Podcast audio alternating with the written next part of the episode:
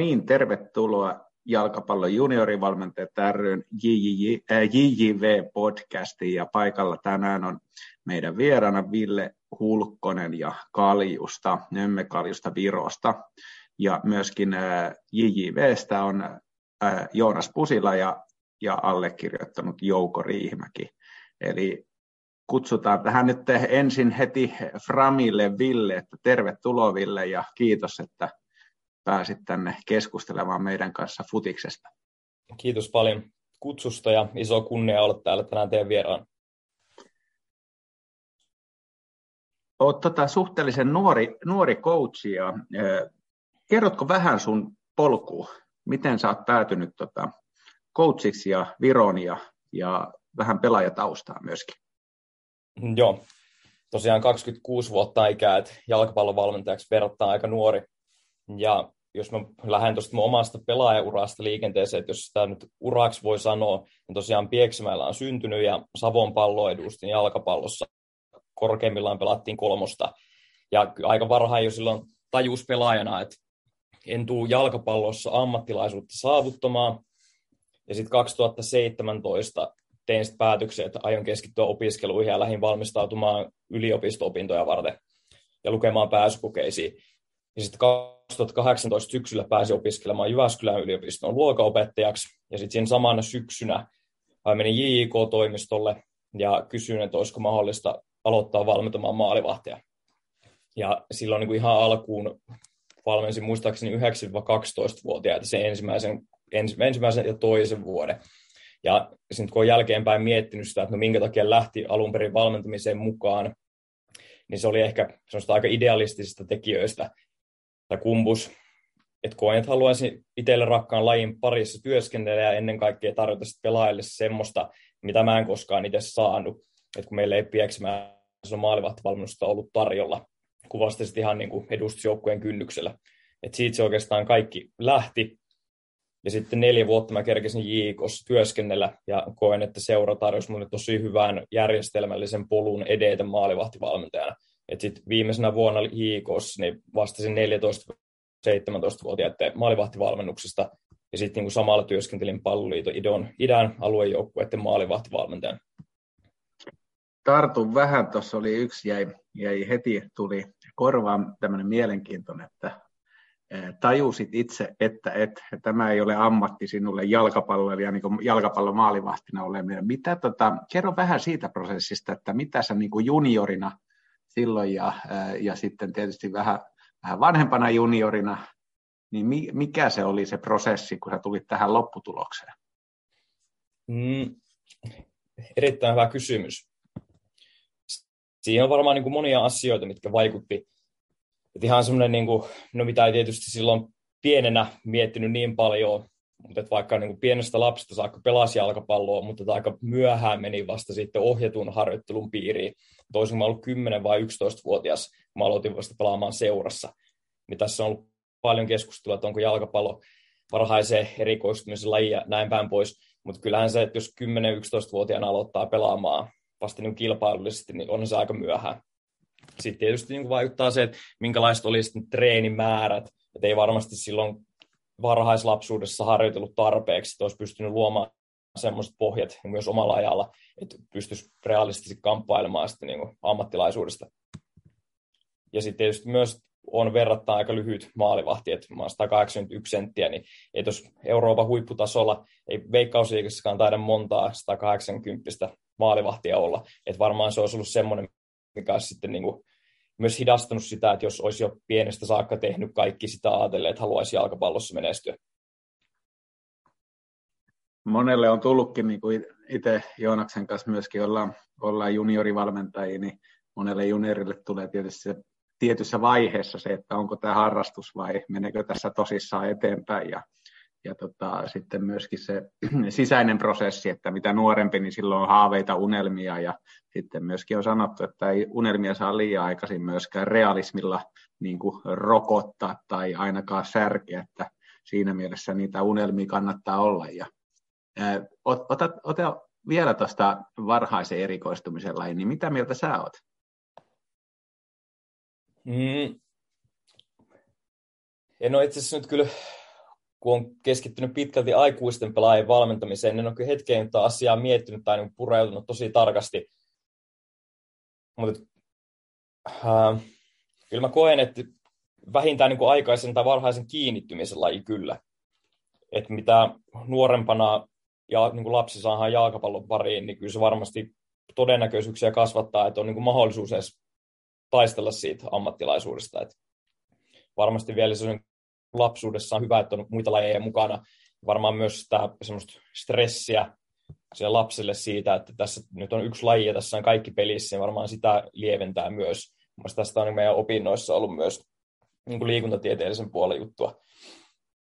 Että se on, niin kuin, siinä on hyviä puolia. Ja tietysti myös varmasti niin kuin joissain seuroissa pystytään niin, kuin niin laadukasta oheisharjoittelua järjestämään lapsille, että ne motoriset taidot kehittyy tarpeeksi monipuolisesti, mutta varmasti niin kuin monissa ympäristöissä on hyötyä, että yleisesti niin lapsille on varmasti hyötyä siitä, että harrastaa erilaisia lajeja ja kerryttää sitä niin kuin liikunnallisia taitoja, mitkä sitten tukee jalkapallon kehitystä. Vaikka silleen koen kyllä, että jalkapallo on varmasti niin kuin lajeista yksi parhaimpia, ellei paras, jos miettii, miten monipuolisesti se kehittää lapsen liikuntataitoja. Just näin, toi on, tuossa on ihan hyvä, että eihän tähän yhtä totuutta ole, eikä, eikä sille, toi on hyvä, mun termi on varhainen kiinnittyminen. Ja sitten tietysti mitä on näitä lasten, lasten että rakkaus, ensimmäinen on semmoinen rakkaus jalkapallokohta, niin miten, minkälainen sun tämmöinen suhde jalkapallo on, että mikä sulle siinä tikittää? Miksi se antaa niin semmoisen, ja nyt antaa sulle myöskin sitten ihan ammatin? Mm, se on varmasti tässä äh, historian saatossa muuttunut tosi paljon. Että tietysti silloin niin kuin ihan pienenä lapsena, että se oli vain todella mukavaa ja hauskaa. Ja sitten varmaan siinä niin ala-asteen aikana niin mä jo rupesin nauramaan, että se on mun elämän suuri rakkaus ja se on suuri intohimo.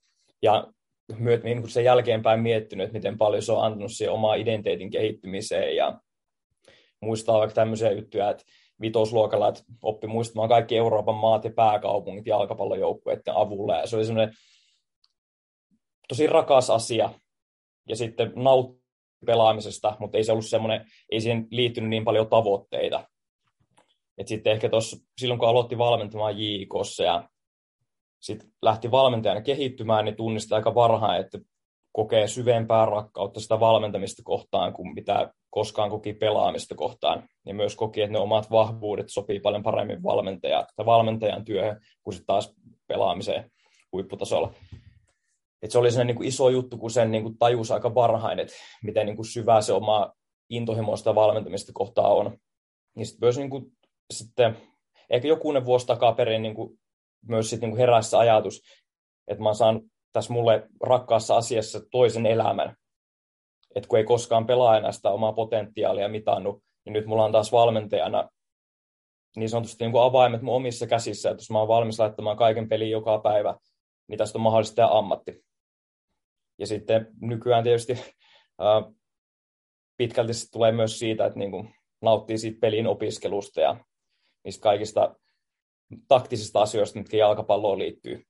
Ja sitten tietysti myös niin kyllä edelleen nauttii siitä jalkapallokulttuurista. On hienoa, että jos pääsee matkalla katsomaan eri maissa jalkapalloa ja aistimaan sitä kulttuuria ja tunnetta, mitä jalkapallo niin pitää sisällään kannattajan näkökulmasta. Mutta kyllä se itsellä on niin enemmän ja enemmän siirtynyt siihen, että on se niin pelin opiskelija ja tutkija.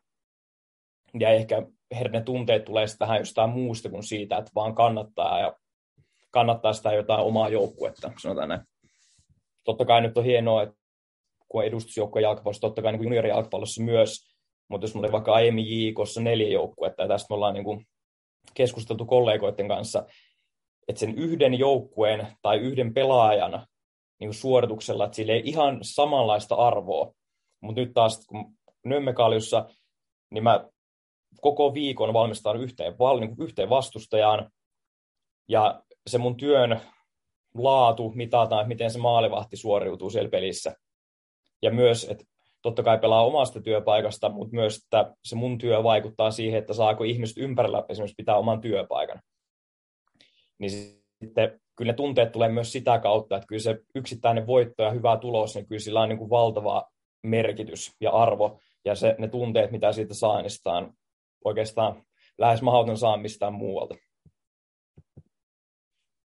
Tuossa oli ihan hyviä nostoja. Ehkä ottaisin vähän taas, kun niin tulee mielenkiintoisia, niin tartun, tartun tuohon pelaajan ja sitten sen valmennuksen siirtymisen niin kuin tähän ehkä risteyskohtaan. Ja sanoit, että sulla oli niin kuin valmentajalle sellaisia mahdollisesti ominaisuuksia, jotka siinä toimii, niin mitä sä silloin, mit, mitä sä näit, niin kuin, minkälaisena sä valmennuksen näin ja miten se on muuttunut se käsitys sitten tämän sun valmentamisen niin kuin, aikana? Mm, tarkennatko pikkusen kysymystä vielä? Sitä, että kun siirryt tota, pelaajana ja sitten huomasit, että okei, mulla välttämättä potentiaali ei enää riitä syystä tai, syystä tai toisista niin kuin tähän pelaajauraan ja siirryt valmentamiseen ja sitten näet, että oma, oma niin kuin potentiaali ja myös ominaisuudet sopii valmenta, valmentajaksi, niin millaiset, niin kuin, mikä se, ehkä tämmöinen kuin monella on tämä siirtyy pelaajasta valmentaa, valmentaa niin myös sellaisia, niin kuin, että ehkä siinä, että minkälaisia sä näit niin kuin ne ensimmäiset kosketuspinnat siihen valmentamiseen, mit, mitkä sä koit, että itsellä sulla oli ne vahvuudet? Mm, no varmasti ihan ensimmäiset silloin, kun aloitti valmentamaan, niin tunnisti ja varmasti myös mikä ohje silloin aikanaan niin opettajaopintojen pari, että kokee, että ihmisten kanssa toiminen on se mun suurin vahvuus. Niin se on silloin, niin kuin, silloin aikanaan niiden pienen lasten kanssa, niin miten arvokasta oli, että pystyi muodostamaan sen hyvän suhteen niiden pelaajien kanssa ja sitten pääsi seuraamaan sit lähietäisyydeltä, että miten se pelaaja kasvaa ja kehittyy ja pystyy tekemään semmoisia asioita, mitä ei niin itse pystynyt pelaajana. Niin se oli kyllä semmoinen niin ensimmäinen, mikä itselle niin tuli, tuli tai heräsi mieleen sillä aikana. Eli tietynlainen opettaja ja tämmöinen sosiaaliset taidot ja myöskin tämmöinen interaktio pelaajien kanssa ja myöskin näkee, näkee siinä, että voi kehittää ja pystyy kehittämään ja pystyy ohjaamaan pelaajia tiettyyn suuntaan. Joo, ehdottomasti. Ja pakko nyt sanoa vielä tästä, että, että kyllä mä edelleen koen, että nyt työskentelee aikuisten kanssa, niin se on silti se mun valmennuksen kulmakivi, tai mihin mä kaiken perustan. Että jos nyt niin mietin vaikka tällä hetkellä tämä mun nykyistä ympäristöä, et mulla on tuossa meidän toinen maalivahti Marko Meedets, mikä pelasi muun muassa Veikkausliigassa VPS aikanaan, voi olla, että osa kuuntelijoista muistaa, ja niin kuin sitä aiemmin pelasi Hollannissa, Vitessessä ja Emmenissä, ja Viron maajoukkuepelaaja, mua neljä-viisi vuotta vanhempi, niin vaikka ehkä virolaiset jalkapalloilijat noin yleisesti niin kuin maalivahtivalmennuksen näkökulmasta ei ole niin hyvin valmennettuja, mutta kuitenkin kyseessä on ammattipelaaja, ja on niin kuin vahva usko siihen omaan osaamiseen. Ja sitten kyllä pelaajat tietää sen mun tausta, mistä mä tuun. Et mä oon 26. Mä en ole aiemmin valmentanut edustusjoukkueen jalkapalloa. Mä tuun Suomesta JIKsta. Niin kyllä mä koen, että se niin kuin avain siihen, että miten mä menestyn siinä omassa ympäristössä on se, että mä muodostan sen hyvän suhteen siihen pelaajan. Että se pelaaja kokee, että tämä on sellainen kaveri, että tähän kannattaa ottaa. Ja tämän kanssa mulla on, niin kuin, tämän kanssa mulla on hyvä työskennellä ja tämän kaverin kanssa mä pääsen uralla eteenpäin. Et en mä usko, en usko siihen, että vaikka olisi kaikki maailman teknistaktinen osaaminen, mutta jos sä et pysty niitä ihmissuhteita siinä niin kuin joukkueessa ja sen maalivahtiryhmän sisällä händläämään, niin tosi vaikeaa on menestyä ja saa semmoista siirtovaikutusta sen kentälle, mitä olisi niin mahdollista saada että vaikka totta kai se on niin kuin valtavan tärkeää ja niin kuin valmentajalla on niin monta tärkeää ominaisuutta, mitä pitää osata ja mitä pitää olla, mutta kyllä mulle se luottamussuhde, se, tai luottamussuhde pelaajan kanssa on niin kuin se kulmakivi. Se on tosi mielenkiintoinen. Mun mielestä luottamus, siinä mielessä itsekin ollut työelämässä pitkä esimiehenä ja tämä luottamus esimiehen ja alaisten tai olkoon nyt kollegoiden, miten sen, eh, miten sen niin näkeekään, niin sama ehkä valmentaja, pelaajat, niin se luottamus on, eh, on tärkeä ja sen luottamuksen aikaansaaminen. Ja sitten se luottamus myös kestää ne niin kuin pahat paikat, eli tavallaan eh, ehkä jotkut kokee, että tulee epäoikeudenmukaisesti kohdeltua tai niin edelleen, mutta se luottamus ehkä se on kuitenkin, se on aika iso, jos sen saavuttaa. Että, kerropa vähän nyt sitten, että hyppäsit heti sitten laivalla Viron puolelle etelään, niin tota, milloin, milloin sä päätit, että lähdet, haluat mennä ulkomaille ja miten tämä Viron, Viron tota, mahdollisuus tarjoutui sinulle? Hmm. Mä koen, että se on ollut sen useamman vuoden kestävä prosessi, mikä sitten niinku päätyi siihen Viroon lähtemiseen. Et varmaan niinku ihan kaikki on lähtenyt siitä liikkeelle, että noin kaksi ja puoli vuotta takaperin aloin Jyri Niemisen kanssa, joka tällä hetkellä New Yorkissa valmentaa tosi tiiviisti vaihtamaan ajatuksia, keskustelemaan jalkapallosta. Ja sitten siinä niin kuin Jyri tosi avoimesti on keskustelua ja kertonut siitä omasta polusta ja minkälaisia askeleita on ottanut ja mitä, va- mitä vaatii, että pääsee ulkomaille. Ja sitten semmoisia asioita, mitkä on itselle tosi merkityksellisiä, mitä olen myös niin kuin miettinyt. Esimerkiksi sitä, että no miten perhe-elämä, kun mulle on, perhe on tärkeä arvo. Ja tällä hetkellä seurustelen myös, ja silloin myös jo seurustelin tyttöystävän kanssa, että miten nyt sitten, että jos mä haluan tavoitella uraa jalkapallossa, miten sitä on mahdollista yhdistää, ja sieltä sai niin Jyriltä tosi arvokkaita ajatuksia siitä, että miten se on hänellä onnistunut, ja mitä se vaatii, ja minkälaisia, mm, minkälaisia valintoja täytyy tehdä, että se on ollut semmoinen niin merkityksellinen. Ja ehkä niin kuin tähän liittyen, että sitten kun lopulta päätyi, veikkaa, että kaikki nämä keskustelut, ja tietysti kaikkien muidenkin oli JIKossa tosi hyviä, nuoria, kunnianhimoisia valmentajia, esimerkiksi niin Severi Vielma, joka tällä hetkellä valmentaa Kupsissa, jonka kanssa kävi näitä keskustelua, että jalkapalloammattilaisiksi ja voisiko mahdollista päästä ulkomaille niin kaikki se on niin muokannut sitä omaa ajattelua siihen suuntaan, että okei, että se voisi olla mahdollista ja minkälaisia valintoja, minkälaisia uhrauksia mun täytyy tehdä, että jos se niin askeleen haluaa ottaa ja täällä haluaa menestyä. Sitten viimeinen varmistus tavallaan itse siihen, että tämä on nyt se, mihinkä mä aion laittaa kaikki peliin. Mä oon yliopisto-opintojen puolesta olin reilu vuosi takaperin Vietnamissa työharjoittelussa, vaikka ei liittynyt jalkapalloon millään tavalla, mutta se oli sen viimeinen niitti, että kaksi kuukautta siellä pallon toisella puolella uudessa kulttuurissa ja miten nopeasti siihen niin kuin uuteen ympäristöön sopeutui ja miten paljon siitä nautti. Ja se niin kuin herätti semmoisen vimman suorastaan, että tänne on niin kuin pakko päästä uudestaan. Että mulla on niin kuin päästävä. Ja mitenkä päästään, niin siitä ei ollut vielä varmuutta. No sitten syksyllä, syksyllä Rasmus Jansson soitti, hän oli aloittamassa Herkuleksessa kiinnostavaa projektia ja Rasmuksen tuli aika raflaava ensimmäinen kommentti, että ootko se vielä opettaja vai jalkapallovalmentaja. Ja sitten siinä Rasmuksen kanssa puhelimessa keskusteltiin ja päätin, että mä lähden Ouluun. Että siellä on hyvä paikka kehittyä ja ottaa seuraava askel jalkapallouralle. Ja olin tosi vakuuttunut ja kiinnostunut siitä, että mitä hän on siellä rakentamassa. Ja sitten niin työskentelin samaan aikaan JIKssa junioreissa ja sitten sille Rasmukselle Ouluun, että mä en koskaan sen kyllä kerennyt muuttaa. Et meillä oli sen mielenkiintoinen, mielenkiintoinen ehkä suomalaista vähän epätyypillinen ratkaisu. että mä hyppäsin mukaan ja suunnittelin kaikki maalivahtiharjoitteet pelaajille ja olin niin kuin valmistautunut tekemään peleistä kaikki analyysit maalivaheille. Oli luomassa pelimallia. Mutta sitten joulukuussa tosiaan Jyri laittoi viestiä, että Ville Nömmekalju, Tallinna, ootko valmis? Ja sitten kun se päätös oli jo tehty mielessä, että ulkomaille, ulkomaille mä aion mennä, ja mulla ei oikeastaan mitään väliä, että minne mä menen, että mä tiedostan ne omat lähtökohdat ja että miten vaikea Suomesta on päästä, että jos mulle joku tilaisuus tarjotaan, niin mä lähden minne vaan. Niin viisi sekuntia mietin tätä, tätä tarjousta ja vastasin saman tien, että totta kai, että mä oon valmis. Ja sitten siitä aika nopeasti muutaman päivän päästä olin sitten täällä Nömmekaalin urheilutoimijohtajan kanssa työhaastattelussa – just ennen joulua. Ja sitten uuden vuoden aattona sain työtarjouksen. Ja sitten toinen päivä ensimmäistä muutin Tallinnaan. Et siinä reilussa vuorokaudessa pakkasin elämän banaanilaatikoihin ja muutin uuteen maahan. Jätin perheen, ystävät, tyttöystävän, omaisuuden, mikä ei mahtunut auton kyytiin Suomeen ja lähin tähän seikkailuun.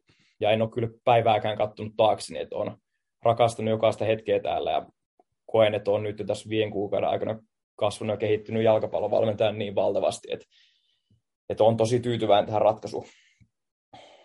Kerro vähän tuosta, eh, olet kehittynyt niin kuin jalkapallovalmentajana, niin eh, ehkä sitä, sitä näkökulmaa, nyt on viisi kuukautta, niin eh, katsoo Lahden toiselle puolelle Suomeen ja sitten niin kuin Suomesta Viroon, niin mitä, mitä samankaltaisuuksia meidän futiskulttuureissa on ja mitä erilaista meillä on? Mm. Se, on, se on hyvä kysymys. Tietysti viisi kuukautta on vielä verrattaa aika pieni otanta, ja sitten tietysti aika tiiviisti on niin työskennellyt siinä omassa seurassa ja niin kuin omassa tiiviissä ympäristössä. Mm, mutta jos mä mietin niin sitä jalkapallokulttuuria, mitä samaa erilaista on se, että niin päällimmäisenä sanottu tietysti, että, niin kuin, että jalkapallo on niin Viron suosituin laji.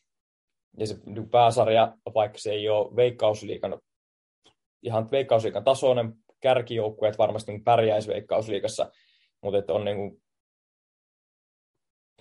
nyt voi katkaista ajatus. Niin siis, että äh, vaikka kärkijoukkueet on tosiaan veikkausliikan tasoa kyllä, niin ei ole ihan niin laadukas. Ja sitten huomaa kaikissa olosuhteissa niin useimmilla joukkueilla, että on aika paljon askeettisemmat ja olisi varaa kehittää verrattuna Suomeen.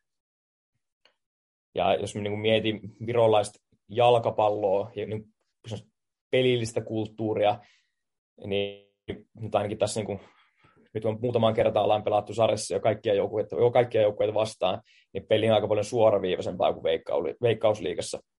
Ja mulle on sen toki, en ole niin tiiviisti työskennellyt niin veikkausliikan parissa, mitä nyt Viron pääsarjan, mutta että mulla on semmoinen niin kuin näkemys ja ajatus siitä, että veikkausliikassa kyllä enemmän halutaan kontrollia ja monet joukkueet haluaa edetä edun kautta ja täällä mennään aika paljon kovempaa kahtaa eteenpäin. Sitten mitä on niin kuin keskustellut tuossa virolaisten valmentajien kanssa esimerkiksi valmennuskoulutuksesta, niin aika paljon he ovat niin kuin omaa, maata, oman maan toimintaa kritisoinut sen suhteen, että valmennuskoulutuksessa olisi tosi paljon niin kirittävää ja parannettavaa verrattuna Suomeen. Ja siellä on aika paljon niin kuin kehuttu, tai niin kuin monet valmentajat, miten Suomessa valmentajia koulutetaan, miten meillä Suomessa puhutaan jalkapallosta ja miten niin kuin yhteinen kieli ja asioissa ollaan niin kuin paljon spesifimpiä ja päästään niin syvemmälle detaljeihin kuin mitä Virossa päästään. Että vaikka Suomessa totta kai niin pitää olla kriittinen sitä omaa toimintaa kohtaan, paljon parjataan, mutta et Lahden toisella puolella niin kyllä mulla on sen jäänyt kuvaa, että arvostetaan kyllä. Ja sitten niin huomaa kyllä, tuossa kun on seurannut joitain niin juniorijoukkueita, että se toiminnan laatu ei ole vastaavaa, mitä Suomessa. Taas jos meillä Suomessa on kehitettävää, niin taas Virossa ollaan niin kuin muutama askeleen perässä. Ja sitten tietysti niin kuin no maalivahtivalmennuksesta on vahvempi näkemys, vaikka ei siihenkään tietysti ole nähnyt niin kaikkia joukkueita ja valmentajia. Ei tiedä niin kaikkea, mitä täällä maassa tapahtuu, tietenkään vielä, mutta tullaan perässä Suomeen.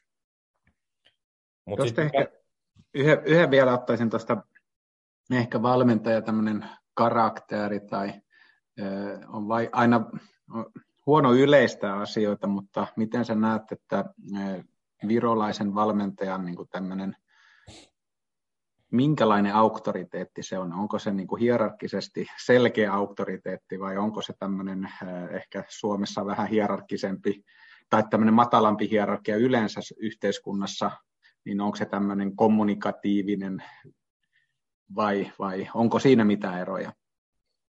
Mm. Tosi pahaa vielä sanoa, että kun on tuon asian suhteen kokemusta vain omasta joukkueesta. Mutta tietysti kun tässä on vielä seuran palkkalistoilla, niin pitää vähän, miten asioista kommunikoi. Mutta sanotaan näin, että meillä siis päävalmentaja seuran kanssa niin yhteisymmärryksessä irtisanoutu kuukausi takaperin. Meille tuli uusi päävalmentaja, ja aiempi päävalmentaja oli äh, virolainen, ja hänellä oli aika keskusteleva tyyli. Nyt sitten uusi valmentaja on taas Viron venäläinen, ja hän on niin kuin selkeästi on niin kuin, kyllä kuuntelee ja keskustelee pelaajien kanssa kentän ulkopuolella, mutta niin kuin valmennustyyli on niin kuin suoraviivaisempi ja autoritäärisempi. Ja myös niin kuvaan tullut itselle, että kun meillä on siis joukkueessa tosi iso niin kuin osa viromenäläisiä, niin se heidän kunnioitus sitä niin kuin vanhempaa vironvenäläistä entistä ammattipelaajaa kohtaan on niin kuin tosi suuri. Et se on niin kuin merkittävä ero verrattuna siihen niin kuin aiempaan virolaiseen päävalmentajaan, että miten pelaajat kuuntelee, kunnioittaa, puhuu hänestä. mutta tuo on taas niin vain yksittäinen kokemus, että en voi niin kuin yleistää, että kaikki virolaiset tai kaikki viron-venäläiset valmentajat on tämmöisiä, mutta se mitä mä oon tässä nähnyt, niin nyt tyyli on vähän autoritäärisempi ja samalla myös niin pelaajat kunnioittaa enemmän. Joo, ja sitten että tässä ei niinku tavallaan oikeaa ja väärää, on niinku erilaisia tapoja, ja sitten ehkä just tämä kulttuuri, kulttuurielementti on niinku mielen, mielenkiintoista, että miten kuitenkin aika, aika erilaisia oli. Itse olin tutustumassa FC Portoon viikon, niin aika, aika selkeä, niinku, selkeä hierarkkinen, että kun Pomo sanoi, vaikka valmennus, valmennuspäällikkö tai koko prosessista omistava kaveri, niin kyllä se silloin niin kuin tarkoitti suoraa käskyä, jota ei toteutettu, niin se tarkoitti sitten taas seuraavia toimenpiteitä, että ei paljon ollut niin kuin sitä kyseenalaistamista, että se siinä mielessä ehkä meillä, meillä niin kuin monessa yhteiskunnan on tämmöinen hyvin kommunikatiivinen ja myöskin, myöskin niin kuin ehkä semmoinen auktoriteetti tavallaan myöskin siinä, että ei olla niin paljon nosteta ehkä valmentajat päätä ylemmäs kuin pelaajat, vaan kaikilla on tavallaan oikeus mielipiteisiin. Mm. Ja siis se on taas niin kuin miettinyt paljon omasta näkökulmasta, koska kyllä mä oon vähän tuonne suomalainen pedagoginen valmentaja, mutta sitten, että mitkä on just ne hetket, että milloin keskustellaan ja milloin pohditaan yhdessä ja sitten taas milloin ollaan suoraviivaisempia. Että kyllä se on ne asiat, missä on niin kuin kentällä paljon niin kuin vienyt sitä omaa toimintaa suoraviivaisempaan suuntaan, mutta sitten taas siellä kentän ulkopuolella pitää niin kuin tiukasti siitä kiinni, että pelaajilla on mahdollisuus kertoa niitä omia näkemyksiä ja mielipiteitä. Ja taas niin kuin, totta kai varmaan riippuu paljon siitä, että minkälainen se oma maalivahtiryhmä on. Mutta nyt nämä tämänhetkiset pelaajat, niin ne on kyllä selkeästi nauttinut siitä, että asioista päästään sitten niin kuin kentän ulkopuolella keskustelemaan ja päästään vaihtamaan ajatuksia sillä, että heidän mielipiteillä on merkitystä vaikka tietysti niin kuin lopulta mä oon se, joka tekee viimeiset päätökset siitä, että mitä harjoitellaan. Mutta esimerkiksi tämmöinen niin kuin hyvä hetki on niin kuin tullut meille siinä niin maalivahtaa, mikä mulla on jäänyt tuosta meidän niin kuin yhteistyöstä, että kun on lähtenyt tuomaan paljon uusia ajatuksia ja konsepteja heille, mistä kukaan ei aikaisemmin puhunut.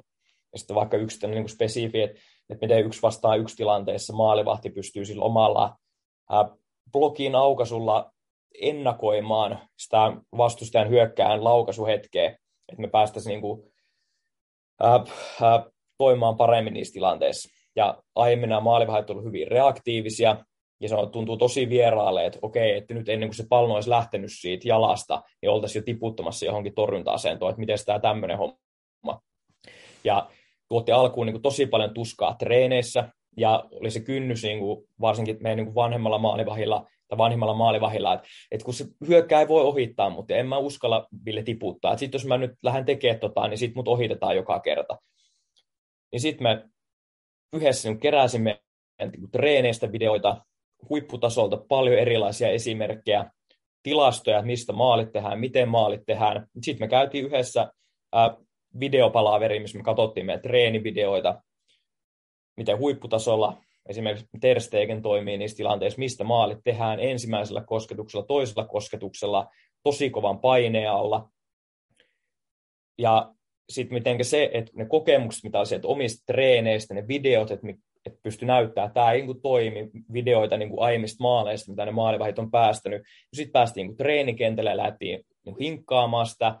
Ja sitten kun sä näet, että se pelaaja toteuttaa sen niin kuin ajatuksen, minkä sä oot pystynyt pelaajille perustelemaan hyvin ja pystyt antaa siitä niin kuin tosi hyvää vahvistavan palautteen ja sä näet, miten fiiliksi se pelaaja on, kun se on tehnyt jotain asioita uudella tavalla ja sille syttyy lamppu päästä, okei, että tässä on muuten järkeä, tämä on tosi loogista, vaikka tämä on, niin kuin al- on tosi kaukaiselle tuntunut aiemmin, niin se on niin kuin tosi hienoa, että mä en usko, että jos mä vaan runnoisin, että näin tehdään, ja että me ei, mä en ikinä perustelisi asioita, että miksi me tehdään, niin mä en usko, että mä saisin niin suurta. Mä en, mun olisi vaikeampi saa pelaaja ostamaan ne ajatukset ja lähteä kokeilemaan. Mutta sitten kun meillä on mahis myös keskustella ja käydä niitä fiiliksiä, mitä pelaajille tulee niistä eri tilanteista ja miten he on niitä ratkonut, mitä mieltä ne on niistä mun ajatuksista, niin mielestäni se on tosi hedelmällistä. Mutta sitten taas, jos meillä on 20 minuuttia kenttäaikaa, niin sitten me ei voi käyttää 10 minuuttia, että me keskustellaan. Että se on niin kuin selvä juttu. Mutta sitten, että milloin löytää se hetken, että tarjoaa sen mahdollisuuden, se on tosi tärkeä. Nyt päästinkin tuohon maalivahtivalmennukseen ja maalivahdin rooli, äh, rooliin niin kuin osana, osana sitä tiimiä, joukkuetta, niin miten sä näet, että maalivahdin rooli on nyt kehittynyt ja ehkä sitten voisi tulla, että miten se valmennus sitten äh, tukee tätä kehitystä ja mitä siinä valmennuksessa pitäisi sitten niin kuin enemmän myöskin ottaa huomioon? Mm, nyt paljon laaja kysymys. Aloitetaan vaikka siitä, että miten sä niin näet, että mikä on se ollut muutos niin maalivahdin roolissa nyt tässä, kun puhutaan paljon jalalla pelaamisen taidosta, ää, avaamisesta, pelin avaamisesta, ei vain torjunnasta, ei vain niin kuin, ää, näistä 1v1-tilanteista tai, tai muista, vaan niin kuin aika paljon tullut monipuolisemmaksi. Niin miten sä koet sen, että miten se keskeiset muutokset on ollut ja mitä se sitten on tarkoittanut myös valmentajalle? Mm. No siinä sulla itse asiassa aika hyvin tulikin ne lähestulkoon kaikki isoimmat muutokset. Että tosiaan se on selkeä, että useimmat tai monet huippujoukkueet tänä päivänä haluaa hyödyntää maalivahtia peliavaamisessa, haluaa hyödyntää maalivahtia vapaana pelaajana tai sitten reittinä sen vapaalle pelaajalle. Että sehän tietysti niin kuin, riippuen toki joukkueen pelifilosofiasta ja pelikirjasta, niin tietysti niin kuin, sit pitää näkyä harjoittelussa. Mm. Mutta mun mielestä niin kuin Suomessa mehän ollaan, niin kuin Emeli Preponen on tehnyt ihan loistavaa työtä että minkä suuntaan hän niin maalivahtivalmennuskoulutusta vienyt Suomessa ja miten niin kuin suomalaisilla maalivahtivalmentajilla, miten hyvä ymmärrys on näistä eri pelin vaiheista ja maalivahin roolista eri pelin vaiheissa. Mun mielestä mä jokunen tovi sitten, mun mä näin niin kuin jonkun tutkimuksen, missä oli eri niin kuin sarjojen, tai eri, mun oli eri sarjojen maalivahtien tämmöisiä niin kuin ominaispiirteitä ja missä peli osa-alueella on niin kuin erityisen hyviä. Ja mielestäni niin korostuu, että miten pohjoismaalaiset maalivahit on tosi hyviä puolustamaan isoa tiloa ja puolustuslinjan takana tai edessä.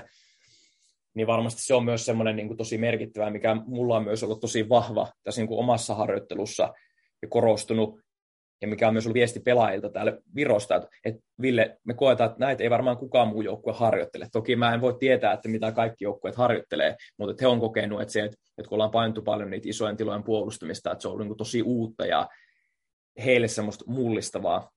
Ja huomaa myös täällä, miten niin maalivahit käyttäytyy, että he on aika reaktiivisia niissä tilanteissa. Ja sitten taas itse pyrkinyt paljon tuomaan niin maalivaheille sitä proaktiivisuutta siinä ison tilan puolustamissa ja miten voidaan löytää informaatiota kentältä sille, että pystyisi ennakoimaan ja sijoittumaan paremmin ja tekemään parempia ratkaisuja. Ja varmasti se on sellainen ominaisuus, mikä huippumaalivahilla täytyy olla, että kun niin monet joukkueet pelaa silleen, että ne prässää korkealta ja puolustuslinja on tosi korkealla, niin jos meidän maalivahti ei pysty puolustamaan sitä tilaa sen linjan takana, niin sit se on oikeastaan mahdotonta taas joukkueen pelata korkeita prässiä tai pelata silleen, että prässää korkealta. Mutta sitten taas sit sekin on täysin joukkuekohtaista, että voi olla, että jos meiltä menee maalivahti, olisi mennyt Sandaikin Burnleyin tai Diego Simeone Atletico Madridiin, niin se ei ole to- kovin tärkeä ominaisuus. Sitten korostuu ne perinteisemmät maalivahtipelaamisen osa-alueet, maalin puolustaminen ja keskitysten puolustaminen. Mutta kyllä mä koen, että kaikkia noita osa-alueita on tosi tärkeää harjoitella, ja varsinkin jos mietitään junioripelaajaa ja junioripelaajan kehittämistä, että kun nythän mulla on kuitenkin sille aika selkeänä tiedossa, että minkälainen meidän joukkueen pelitapa on ja minkälaisia vastustajia mulla tulee ja miten me halutaan valmistautua eri vastustajiin. Ja se ohjaa tosi vahvasti. Esimerkiksi meidän pelitapa, niin siinä me ollaan aika suoraviivaisia niin peliavaamisen suhteen, niin en mä myöskään siinä mun harjoittelussa voi korostaa sitä, että maalivahti on tosi aggressiivinen pallon kanssa ja kuttuu prässin tosi lähelle ja käyttää kaikkea erilaisia reittejä, jos se ei taas niin vahvasti kuin se meidän joukkueen ideologiaa. Mutta sitten taas mä koen, että jos mä olisin juniorijoukkueessa, niin vaikka ei pelattaisi ehkä niin, niin kuin pallohallintafutista, niin niitä taitoja olisi tärkeää kehittää sen takia, että kun se pelaaja siirtyy sitten eteenpäin johonkin toiseen joukkueeseen, johonkin toisen valmentajan alaisuuteen, jos sillä on niitä valmiuksia niin kuin toteuttaa semmoista pelisysteemiä tai semmoisia niin asioita, niin on tosi vaikeaa. Sama, että, että vaikka juniorijoukkueessa, että vaikka se, äh, sekin riippuu tietysti taas niin ikäluokasta, että minkä ikäiset, ehkä nyt välttämättä 90-vuotiaat niin tarvitse vielä isoja tiloja puolustella, mutta kyllä mä koen, että jos 14-15-vuotiaat, jos siellä ei niin kuin ole arjessa säännöllisesti vaikka niiden isojen tilojen puolustaminen mukana, niin kyllä se pelaaja kärsii siitä. Että kaikki nämä eri osa-alueet pitäisi pystyä ottaa huomioon. Sitten varmasti riippuu paljon valmentajasta, että mitä osa-alueita painottaa enemmän harjoittelussa ja kuinka usein tietyt asiat toistuu. Mutta on tärkeä. Miten tota, sä näet, että jalkapallon valmennus niin kuin tulevaisuudessa ottaa huomioon tämä modernin jalkapallon maalivahdin niin kuin roolin? Et miten se niin kuin integroidaan siihen, siihen joukkueharjoitukseen? Se on kuitenkin ai, ai, aika on aika vähäinen. Ja sitten jos erottaa sen vaikka siinä joukkueharjoituksista maalivahdin vaikka erikoisharjoittelu vähän aikaa, niin sekin on pois siitä joukkueen kanssa toimimisesta. Että, et, mutta mikä sun näkemys niin kuin maalivahtivalmentajan, että miten se pitäisi integroida tuohon osaksi valmennusta? Ihannetapauksessa aina ei ole välttämättä ihannetapauksia. Mm. mm. Se on itse asiassa hyvä kysymys. Kyllä varmaan niin kuin ideaalitilanteessa niin se olisi paras, että jos maalivahtiharjoittelu ja ne asiat, mitä siellä maalivahtien kanssa tehdään, valmistaa maalivahtia niihin asioihin, mitä joukkueharjoittelussa tapahtuu.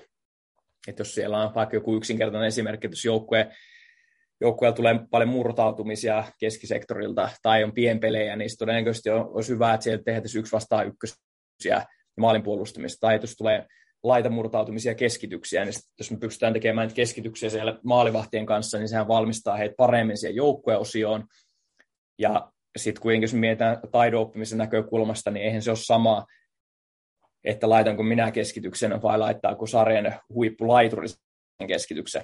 Et vaikka se niin harjoittelulla pyrkii ja sillä omalla toiminnalla tuottamaan mahdollisimman peliä edustavaa harjoittelua, että se informaatio olisi syötön, syötöt, keskitykset, laukauksien kovuus, se aikapaine, missä kaikki niin kuin suoritukset tapahtuu siinä maalivahtiharjoittelussa, mahdollisimman peliä edustavaa, mutta kyllä se on niin kuin se paras se on, että jos ne toistot tulee siellä joukkueharjoittelussa myös.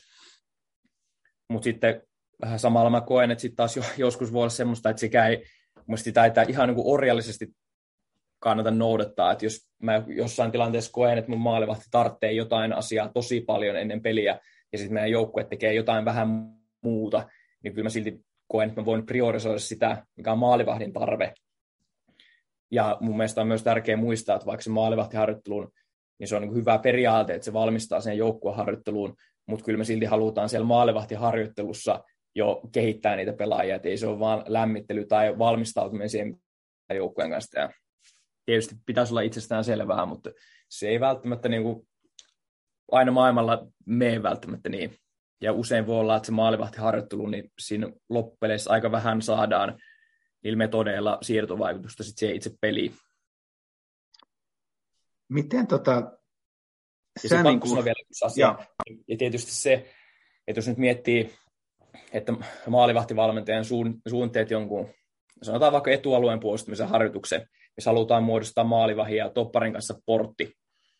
Ja vaikka maalivahin kanssa sen toiminnan harjoittelisi ihan viimeisen päälle, ja vaikka siinä harjoittelussa olisi, sanotaan, että toinen maalivahti toimisi topparina, ja se olisi niin kuin dynaamisempi se harjoiterakenne, ja se edustaisi enemmän peliä, mutta jos niitä asioita ei sen kollektiivin kanssa harjoitella, niin todennäköisesti sitä siirtovaikutusta peliin ei tule samalla tavalla. Tai peliavaamissa, että jos me harjoitellaan jotain kolmannen, kolmas pelaaja konseptia, mutta sitten pelissä ei kuitenkaan sellainen pohjapelaaja tarjoa sitä tukea oikealla ajoituksella oikeassa kulmassa, niin ei me saada niitä asioita käytäntöön, mitä me ollaan siellä maalivahtiharjoittelussa käyty. Että on se niin tosi tärkeää, että se on niin samalla sivulla sen kollektiivin toiminnan kanssa. Tota, meillä puhutaan paljon taidosta, peliymmärryksestä ja sitten myöskin pelaajan potentiaalista ja pelaajan kehittämisestä. Miten sä näet tämän saman niin kuin asian maalivahti, maalivahtien osalta, että miten tunnistaa hyvät maalivahdit, mitkä ne keskeiset taidot, taidot juniori, junioripuolella, nyt kun puhutaan kuitenkin vähän juniori puoleltakin myös, niin mitä ne on ja, ja tota, miten viedä sitä sitten äh, potentiaali sinne eteenpäin. Hirveän laaja kysymys, mutta ehkä siinä, että kun tämä äh, ehkä taidon merkitys, että miten sä näet, että minkälaiset on ne kriittiset taidot äh, maalivahdille ja miten tunnistaa maalivahdissa semmoisen niin hyvän potentiaalin? Oho, nyt laitoit pahaan paikkaan. No kyllä mä ihan, niin kuin, jos miettii lapsuusvaihetta ja nuoria maalivahdin alkuja, niin tietysti niin lähti siitä, että meillä on liikunnallisesti lahjakkaita lapsia tai niin kuin motorisesti kyvykkäitä pelaajia. Että se on ehkä historian saatossa ollut semmoinen niin kuin ajatusta, että usein sen maaliin on ajautunut semmoisia pelaajia, jotka ei ole ehkä motorisesti niin lahjakkaita. Ja ne liikkumistaidot ollut aika heikot. Mutta sitten kuitenkin taas omiin tai niin mitä maalivahin pelipaikka vaatii, niin siellä pitäisi olla niitä joukkueen urheilullisimpia pelaajia. Et mä kyllä tiedän tämmöisiä tapauksia, että esimerkiksi joukkueen hyvä keskenttäpelaaja olisi halunnut tulla maalivahtiharjoituksiin, mutta sitten joukkueen valmentaja on sanonut maalivahtivalmentajalle, että sori, että sitä poikaa et voi kyllä ottaa, koska se on meidän paras keskenttäpelaaja. Niin se on tavallaan tuosta täytyisi päästä isossa kuvassa eroon, että jos me halutaan tuottaa maalivahteja kansainvälisen huipulle, niin niiden pitää olla huippuatleetteja. Et se ehkä on sellainen, niin sellainen yleinen liikunnallisuus, mitä katsoisi paljon niin kuin pienissä tai niin kuin lapsuusvaiheen maalivaiheessa. Sitten tietysti ihan sellainen niin kuin palo, intohimo maalivahtina pelaamiseen ja maalin puolustamiseen, rohkeutta, liikkuvuutta, onko minkälaista, onko liikkuva. Ja sitten mikä mulla ei vielä mielessä, piti sanoa joku, no pituus, että se on myös karu, että totta kai lähetkö yhdeksänvuotiaalta kyselemään, että mikä sun kasvuennuste on, niin ei ehkä, ja meillä Suomessa myös pakko ymmärtää realiteetit, että meillä ei ole pelaajia niin paljon, ja vielä vähän maalivahtia, että voi olla, että me ei voi sitä pituutta miettiä niin paljon, mutta kyllä se vaan karu totuus on, että jos kansainväliselle huipulle halutaan maalivahtia, niin tietyt, tietyt pituusominaisuudet on myös pakko olla. Ja jossain vaiheessa on niin pakko alkaa miettimään myös. Miten sä näet niin kuin suomalaisen jalkapallon maalivahtivalmennuksen? Kuitenkin meiltä on suhteellisen hyvin tullut kansainvälisille kentille maalivahteja ja myöskin lätkäkulttuurissa meillä on aika hyviä maalivahteja tullut, että onko tämä puolustaminen kuitenkin meillä enemmän veressä kuin hyökkääminen? No siis henkilökohtaisesti koen kyllä, että suomalainen maalivahtivalmennus on niin tosi hyvässä tilanteessa tällä hetkellä, että minkälainen koulutuspolku meillä on, niin just itse olin tuossa UEFA Goalkeeper b niin kerrottiin, että oli UEFA kiitellyt, että miten Suomen maalivahtivalmennuskoulutus on yksi Euroopan parhaita. Tuli ihan sieltä kattojärjestön puolesta tullut kehuja, että minkälaista työtä tehdään. Meillä on tosi paljon nuoria kunnianhimoisia maalivahtivalmentajia tulossa, ja niin maalivahtivalmentajien määrä on niin kasvanut ja varmasti niin kasvaa koko ajan, ja siihen halutaan panostaa enemmän, ja, ja useilla niin seuroilla on niin kuin useita päätoimisia maalivahtivalmentajia, ja varmasti niin kuin semmoinen, minkä voidaan vielä tavallaan voidaan laittaa lisää paukkuja, että meillä olisi vielä enemmän maalivahtivalmentajia palkattuna seurassa, koska tuntuu, että kun kuuntelee niin kuin arkeen, mikä monella suomalaisella maalivahtivalmentajalla on, niin siellä saattaa olla 5, 4, 5, 6, 7 joukkuetta, missä ollaan, ja sitten siellä paahetaan viisi treeniä päivässä, niin sitten siinä vähän, no saahanko enää semmoista laatua, mikä olisi suotavaa. Että et tietysti ymmärtää, että resurssit on rajalliset suomalaisjalkapallossa ja seuroilla, mutta kyllä se, että jos meillä olisi vähän enemmän päätoimisia, pystyisi vähän enemmän tarjoamaan tunteja jo sieltä niin kuin lapsuusvaiheesta saakka maalivaiheelle, niin kyllä se todennäköisyys, että me pystyisi kansainvälisen kentille pelaajia tuottamaan kasvaisi. Et siinä varmaan niin kuin, ehkä se isoin haaste voi ollakin tällä hetkellä suomalaisessa maalivahtivalmennuksessa, että meillä on tosi hyviä, osaavia tekijöitä ympäri Suomea seuroissa, mutta sitten useimmat on aika ylityöllistettyjä. Ja voi olla, että kaikki ikäluokat, varsinkin pienimmät, ei saa tarpeeksi tunteja maalivahtivalmennusta että se on niin kuin haaste. Mutta osaamisen puolesta en, niin kuin, siitä en, en koe niin suurta pelkoa. Et, ja mun mielestä siitä on niin kuin hyvä osoitus myös, että meillä on, niin kuin, jos joitain suomalaisia jalkapallovalmentajia niin kuin tosi isoissa, hyvissä pesteissä, ne on maalivahtivalmentajia, ja pystytään myös niin kuin jatkuvasti tuottamaan huippumaalivahtia kansainväliselle kentälle. Meillä on tällä hetkellä nuorten maajoukkueessa niin tosi hyviä, kiinnostavia maalivahtia, jotka on niin kuin Euroopassa isoissa seuroissa. Mun mielestä se se meidän niin pelaajakehityksessä toimii. Aina on niin varaa parantaa, mutta sille on kyllä ylpeä siitä. Miten tota, meillä on aina jokaisella vähän aina tietynlaisia pelifilosofisiakin näkemyksiä, että mistä joukkueesta tykkää ja mahdollisesti mistä pelaajista, mutta mikä, tota, minkälainen niin kuin maalivahti tällä hetkellä huipulla on, on sulle niin kuin semmoinen wow-efekti, että mikä antaa, että tässä on niin kuin sellainen fyysiset ominaisuudet ja pelin ymmärrys ja myöskin taitotaso ja myöskin mahdollisesti muita ominaisuuksia, niin tuleeko sulle mieleen, mieleen niin kuin huippuveskoista, veskareista? Mm, on siellä niin kuin montakin semmoista, mitä tosi tiivisti seuraa.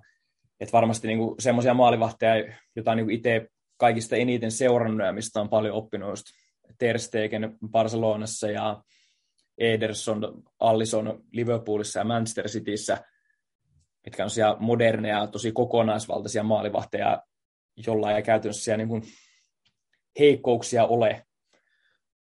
Mutta sitten semmoinen niin henkilökohtainen suosikki mulle on ollut kyllä Jan Sommer. Et siihen varmaan vaikuttaa myös sit se, että et ne viimeinen mohikaani, lyhyt maalivahti Euroopan absoluuttisella huipulla, niin, ja ylipäätään musta on tosi kiinnostavaa seurata, että Sveitsin toimintaa, miten he maalivahtia kehittää, miten pienestä maasta niin jatkuvasti tulee huippumaalivahtia Euroopan sarjoihin, niin se on ollut myös niin kuin itselle merkityksellinen kiinnostava maalivahti. Miten sulla omat tulevaisuuden suunnitelmat, mitä, mitä aiot olla kymmenen vuoden päästä ja missä? Mm. Tai edes viiden vuoden päästä maailma muuttuu niin paljon nykyään, että ei oikein tiedä vuoden päähän. Mutta... Se on totta. Kyllä mä oon, koen, että mä oon aika päämäärätietoinen ihminen. Ja kyllä mulla on lyhyen ja pitkäaikavälin suunnitelma ja sitten myös semmoisia niin välietappeja, mitä haluaisin saavuttaa. Mutta mm, miten mä, mites mä kertoisin tästä? Jatku, jatkuuko matka ulkomailla vai tuutko, onko mahdollisuus palata Suomeen sitten, kun sopiiko Ää... pesti tulee? No se on nyt tässä paha huudella ääneen, mutta äh, kyllä mä oon sen niin päätöksen tehnyt, että en aio Suomeen palata. Et nyt kun tänne ulkomaille on päästy, niin teen kaikki niin, että täällä kamppaillaan, täällä pysytään ja ura jatkuu täältä sitten Virosta etelään. Et se, sen päätöksen on tehnyt. Et ei tietysti Suomessa olisi varmasti niin monta tosi kiinnostavaa ja opettavaista ympäristöä, missä niin valmentajana olisi hyvä tilaisuus kehittyä, mutta kokee, että jos mä kansainvälisen uran haluan luoda, niin mä en näe, että se olisi tällä hetkellä mulle henkilökohtaisesti niin askel eteenpäin, vaikka sarjana olisi parempi. Mutta kyllä mä niin kuin, Uh, tietysti eikö se iso unelma totta kai on se, että haluaisi Euroopan top 5 sarjassa valmentaa. Ja sitten myös semmoinen niin ehkä isompi niin kuin tavoite, niin että silloin 10-15 vuoden päästä, että olisi niin Euroopan 10 parhaimman sarjan joukossa ja siellä valmentamassa. Mutta sitten taas eihän tästä maailmasta, niin kuin, niin kuin sanoit, kaikki tapahtuu niin nopeasti ja tämä on niin arvaamaton, että mä en voi tietää, että onko mä siellä 10 vuoden päästä tai onko mä siellä 15 vuoden päästä tai pääsinkö mä sinne koskaan, mutta mä koen, että kaikista tärkeintä on se, että tekee joka päivä, antaa kaikensa sille, mitä tekee, ja se, että ne unelmat ja tavoitteet, että mun ne pitää nähdä sille, että ne motivoi tekemään kove, niin kovemmin töitä joka päivä, eikä sillä tavalla, että ne alkaa häiritsemään sitä omaa työn laatua, että se on semmoinen, mitä varmasti niin kuin, voit moni valmentaja tunnistaa, että sitten kun on niitä kyselyitä ja huhuja ja ajatuksia pyörii, että nyt olisi tämmöistä tarjousta ja tonne voisi mahis mennä tai tonne teki, tekisi mieli päästä, ja sitten se alkaa vaikuttamaan siihen omaan työhön. Ja mä koen, että, se, että mitä, mitä tässä mun uralla tapahtuu ja mihinkä mä suuntaan, niin se ei saa vaikuttaa siihen, mitä mä teen sillä hetkellä siinä ympäristössä, missä mä oon. Että se on niin kaikista tärkeintä, että jokainen päivä merkkaa. Että ei mulla ole varaa vetää huti totta kai ei jokainen harjoitus ole tosi onnistunut, mutta se, että joka päivä mun pitää pystyä tekemään parasta mahdollista jälkeen. Ja sitten niin kuin ennen kaikkea, että et nauttii siitä matkasta. Että se, että onko mä kymmenen vuoden päästä Euroopan huipulla tai 15 vuoden päästä, niin mä en tiedä. Mutta että jos mä oon joka päivä antanut kaikkini sille, ja mä oon jokaiseen tilaisuuteen, minkä mä oon saanut, mä oon tarttunut rohkeasti, pelottomasti, ja mä oon niitä askeet kulkenut, ja mä tiedän, että mä oon kaikki tälle antanut, niin jos mä en sitä saavuttaisi, niin en mä voisi olla silloin pettynyt itteeni. Et mun se on niin kaikista tärkeintä. Mutta kaikki niin teen, että pystyn jatkamaan Jurin ja Jarkon ja kumppaneiden jalanjäljissä ja myös ottamaan niitä askeleita ja nousta kamppailemaan niistä paikoista. Mutta samalla on tietysti ymmärtää, että mä oon 26-vuotias, niin täytyy aina ajoittaa myös itselle se ja muistutella sitä, että vaikka meille ei ikinä ei voi tuudittautua siihen, että aikaa on loputtomasti, että jokainen, niin kuin mä sanoin, että jokainen päivä on merkityksellinen, mutta silti täytyy muistaa se, että mä oon tosi nuori valmentaja, niin että mulla ei ole kiire. Että pitää silleen kuitenkin pitää ne niin kuin askeleet järkevinä, että ei ota liian isoa askelta tai lähde tavoittelemaan jotain semmoista, mikä ei ole realismia, ja sitten se tie tulee niin kuin nopeammin pystyyn. Ja sitten myös niin kuin tietysti muistaa se, että ei kaikki ole vaan siitä kiinni, että miten hyviä maalivahtiharjoituksia mä vedän ja miten osaava valmentaja mä oon. Myös niin kuin paljon vaikuttaa se, että minkälaisiin ihmisiin mä tutustun ja minkälaisen verkoston mä pystyn muodostamaan ulkomailla. Ja miten mä sit sitä kautta pystyn niin kuin, ottamaan niitä askeleita ja milloin mä pystyn. Et mulla on nyt kahden vuoden sopimus tänne Viroon, niin mä en tiedä, mitä tapahtuu, en voi sanoa, mitä tapahtuu vuoden päästä, mutta todennäköisesti mä oon niin sopimuksen loppuun täällä, ja mitä mä sitten teen, missä mä oon, mahoton sano. Ei minkäänlaista hajua, että mikä se seuraava askel sitten on. Mutta Eli pitää, pitää olla myöskin vähän sopeutumiskykyä on siis ehdottomasti. Ja mun mielestä se on niin kuin tärkeää, että se on niin kuin suomalaisen jalkapallovalmentajan niin pakko hyväksyä, että, että ei ne ensimmäiset pestit todennäköisesti ole niitä kaikista rahakkaimpia ja hohdokkaimpia, että todennäköisesti niin kuin useimmat joutuu ehkä sitten jollain tavalla siitä elämänlaadusta tinkimään mahdollisesti. Ei välttämättä kaikki, mutta et ainakin itse on tehnyt sen päätöksen, että en halua sitoa itseäni mihinkään paikkaan, ja mulla on valmius lähteä minne päin. Mulla ei ole mitään maata käytännössä, mihin mä en olisi muutamaa lukua ottamatta. En lähtisi Pietariin valmentamaan, tulisi tarjous niin kuin tuossa meikäläisen edeltäjä tässä pestissä lähti Venäjälle, niin en nyt ehkä sinne lähtisi, tai en lähtisi, mutta mä oon niin avoin, mä oon sanonut sen kaikille, että mä oon valmis lähtemään minne vaan. Myös perheessä on tehnyt hyvin selväksi, että, että mä oon valmis lähtemään ihan mihin vaan, että on se Intiaa, Malesiaa, Ecuadoriin, Latviaa, mulle kaikki käy, että jos se on mulle askel eteenpäin uralla ja mä koen, että siellä mulla on mahdollisuus oppia, niin mä oon sen valmis ottamaan. Ja myös semmoinen niin kuin, välitavoite tai sen niin kuin unelma on myös, että tässä valmentajaura aikana vielä ennen kuin ollaan siinä pisteessä, että olisi niin kuin edes realismia puhua niistä niin kuin huippuseuroista tai niin kuin huippusarjoista, niin olisi hienoa kokea eri mantereita ja päästä tutustumaan uusiin kulttuureihin ja nähdä semmoisia paikkoja, että mitä ei koskaan ennen nähnyt. Että kyllä se on myös iso motivaattori ja mikä kiehtoo jalkapallovalmentajan työssä. Ja mistä Otetaan... tosi paljon saa ja voi niin kuin oppia sitten sen niin uran kannalta.